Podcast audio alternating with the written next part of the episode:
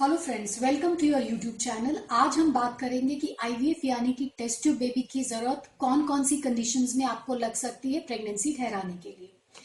IVF यानी कि in vitro fertilisation ज़रूरत पड़ती है। ट्यूबल फैक्टर्स की वजह से अगर बच्चा नहीं ठहरा है। ट्यूबल फैक्टर्स मतलब अगर किसी वजह से फेलोपियन ट्यूब्स ब्लॉक हो गई हैं, या आपने अगर पहले नसबंदी करा ली है और अगर आप दोबारा उसके बाद बच्चा चाहते हैं या कभी कभी इन्फेक्शन की वजह से ट्यूब्स ब्लॉक हो गई थी, आपने उसकी सर्जरी कराई ट्यूब्स खुलवाने के लिए और ट्यूब खुलने के बाद भी अगर साल दो साल तक बच्चा नहीं ठहरता है तो ये वो केसेस होते हैं जहाँ आईवीएफ की ज़रूरत होती है। क्योंकि ट्यूब्स का काम होता है एग और स्पर्म को मिला करके एम्ब्रायो बनाना और उसे यूट्रस में पहुंचाना। अगर ट्यूब्स ब्लॉक हैं, वो अपना काम नहीं कर पा रही हैं तो इस काम को किसी दवाई या किसी और प्रक्रिया के द्वारा नहीं किया जा सकता है। ऐसे केसेस में आईवीएफ ही एक मात्र विकल्प होता है प्रेगनेंसी को ठहराने के लिए। ऐसे अगर किसी वजह से अंडाक्षय में अंडा बनने की प्रक्रिया ठीक से नहीं हो रही है, जैसे कि पॉलिसिस्टिक ओवेरियन डिज़ीज़ जहाँ पे अंडाक्षय में अंडा बनने की ताकत बहुत ज़्यादा होती है, लेकिन किन्हीं वजह से अंडे या तो बन नहीं पाते या उनकी क्वालिटी अच्छी नहीं होती है ऐसे केसेस में अगर आपने सफिशियंट टाइम तक मेडिसिन ट्राई कर ली हैं और प्रोसीजर्स भी ट्राई कर ली हैं, फिर भी बच्चा नहीं रुक रहा है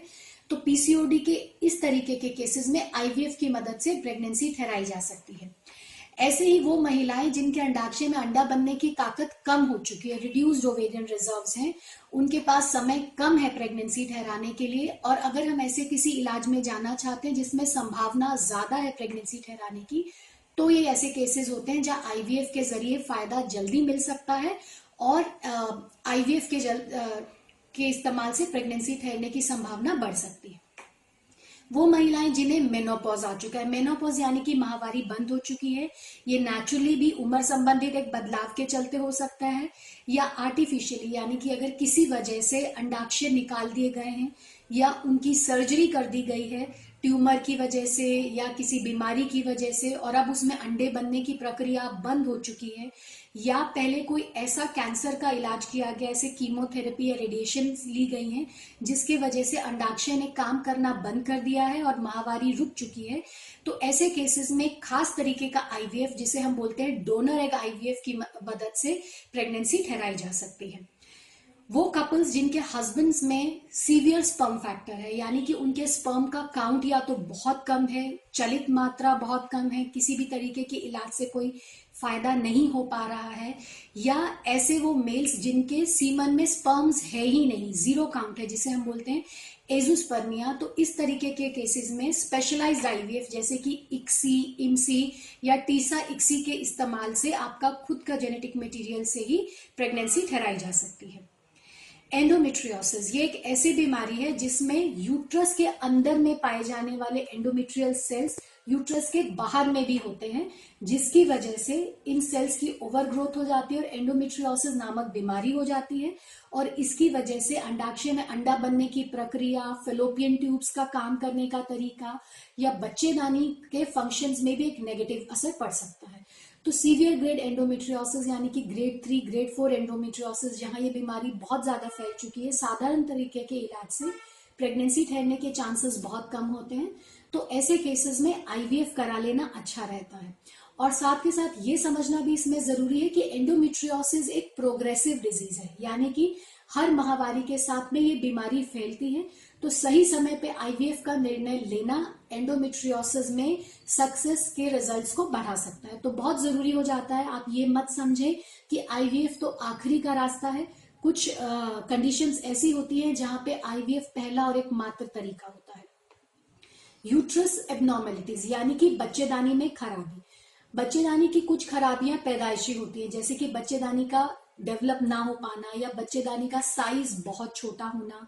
बच्चेदानी में कुछ बनावटी नुक्स होने, जैसे कि बाई सीवियर बाइकॉर्नोवेट यूट्रस होना या यूट्रस डाइडेल्फिस होना जिसकी वजह से प्रेगनेंसी रुक नहीं पा रही है, या पहले किसी इन्फेक्शन की वजह से यूट्रस का डैमेज हो जाना, खासकर सीवियर टीबी के केसेस ऐसे होते हैं जिसमें बच्चेदानी को अंदर से नुकसान हो जाता है, या पहले अगर बार बार धुलाई कर दी गई है जिसकी वजह से बच्चेदानी अंदर से खराब हो चुकी है, उसके अंदर में जाले आ गए हैं, जिसे हम बोलते हैं एशरमैन सिंड्रोम। या और किसी सर्जरी की वजह से, जैसे कि बहुत सारे फाइब्रॉइड्स थे उसकी सर्जरी कराई गई और अब उसकी वजह से यूट्रस डैमेज हो चुका है। तो ऐसे केसेस में भी हम एक स्पेशलाइज्ड आईवीएफ जिसे बोलते हैं सरोगेसी या जिस्टेशनल कैरियर आईवीएफ की मदद से आप खुद का बच्चा ठहरा सकते हैं। इस प्रक्रिया में आप ही के गर्भ को किसी दूसरी महिला के गर्भाशय में, यानी कि बच्चेदानी में ट्रांसफ़र किया जाता है। तो जेनेटिकली बच्चा उस कपल का रहता है, जिनको ये दिक्कत है, लेकिन जो कैरियर होती है, जो लेडी जो आपका बच्चा पैदा करके देगी, जिसके यूट्रस में गर्भ ट्रांसफ़र किया जाता है, उसे हम सरोगेट मदर बोलते हैं। तो सरोगेसी आईवीएफ तकनीक के ज़रिए सीवियर यूट्रस एबनॉर्मेलिटीज के केसेस में भी आपका खुद का बच्चा ठहराया जा सकता है। रिकरेंट प्रेगनेंसी लॉसेस यानी कि वो दंपति जिन्हें प्रेगनेंसी तो रुक जाती है, लेकिन किसी वजह से बार बार गर्भपात हो जाता है। ये वजह हो सकती है कि उनके जेनेटिक मटेरियल यानी कि अंडाक्षय में कुछ दिक्कत है, इस वजह से वो गर्भ ठीक से टिक नहीं पाता है, या बच्चेदानी में कोई प्रॉब्लम है, जिस वजह से उनको बच्चा नहीं ठहरता है बार बार अबॉर्शन हो जाते हैं, या फीमेल को ऐसी कोई बीमारी है जिसकी वजह से प्रेगनेंसी ठहर नहीं सकती है, या उनकी हेल्थ को रिस्क होगा अगर प्रेगनेंसी कंटिन्यू होती है। तो ऐसे केसेस में भी हम स्पेशलाइज्ड आईवीएफ जो कि डोनर एग आईवीएफ हो सकता है या सरोगेसी आईवीएफ डिपेंडिंग अपॉन कि किस वजह से प्रेगनेंसीज खराब हो रखी, हो रही है, हम इन दोनों में से किसी भी तकनीक का इस्तेमाल करके आपकी ज़रूरत के हिसाब से आपका खुद का बच्चा ठहरा सकते हैं।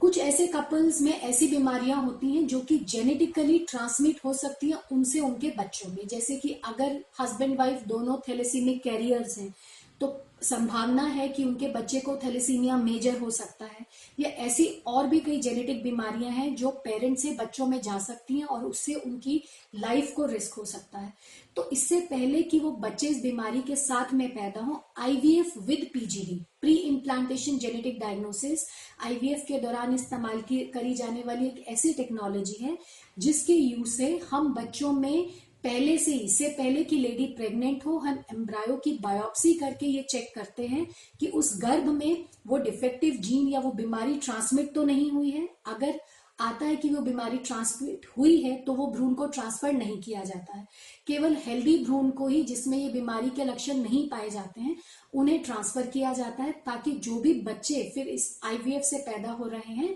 उनमें, उनके माँ बाप से आने वाली वो जेनेटिक बीमारियाँ ना हो। तो ये वरदान है ऐसे कपल्स के लिए जिन्हें हमेशा एक डर रहता है कि उन्हें अगर ये बीमारी है तो कहीं उनके बच्चों में ये प्रॉब्लम तो नहीं आ जाएगी।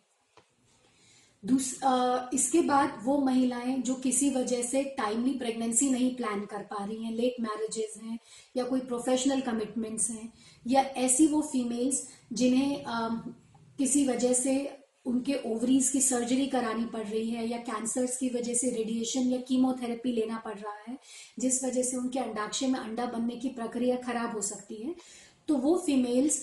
ये सब ट्रीटमेंट्स लेने से पहले या अपनी फर्टिलिटी को प्रिजर्व करने के लिए एग फ्रीजिंग या एम्ब्रायो फ्रीजिंग जो कि एक स्पेशलाइज्ड आईवीएफ के टेक्नोलॉजी है, उसकी मदद से अपनी फर्टिलिटी को प्रिजर्व करके रख सकती हैं। अपने एग्स को प्रिजर्व करके रख सकती है और ज़रूरत पड़ने पर जब उनका ट्रीटमेंट कंप्लीट हो जाता है या जब कभी वो अपनी फैमिली प्लान करना चाहती हैं तो खुद के ही बच्चे पैदा कर सकती हैं। और सबसे आखिरी में वो कपल्स जिनके सब रिपोर्ट्स ठीक आ रहे हैं,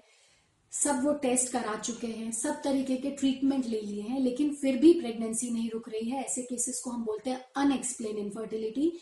अनएक्सप्लेन इनफर्टिलिटी के केसेस में आईवीएफ ट्रीटमेंट तो है ही, साथ के साथ में एक टेस्ट के जैसा रोल भी प्ले करता है और हमें बहुत सारी ऐसी इंफॉर्मेशन देता है जो किसी और टेस्ट के ज़रिए पता नहीं करी जा सकती हैं। और आईवीएफ के इस्तेमाल से हम प्रेगनेंसी भी ठहरा सकते हैं और साथ के साथ ये जान भी सकते हैं कि आखिर वो क्या की वजह से पहले प्रेगनेंसी नहीं रुक रही थी।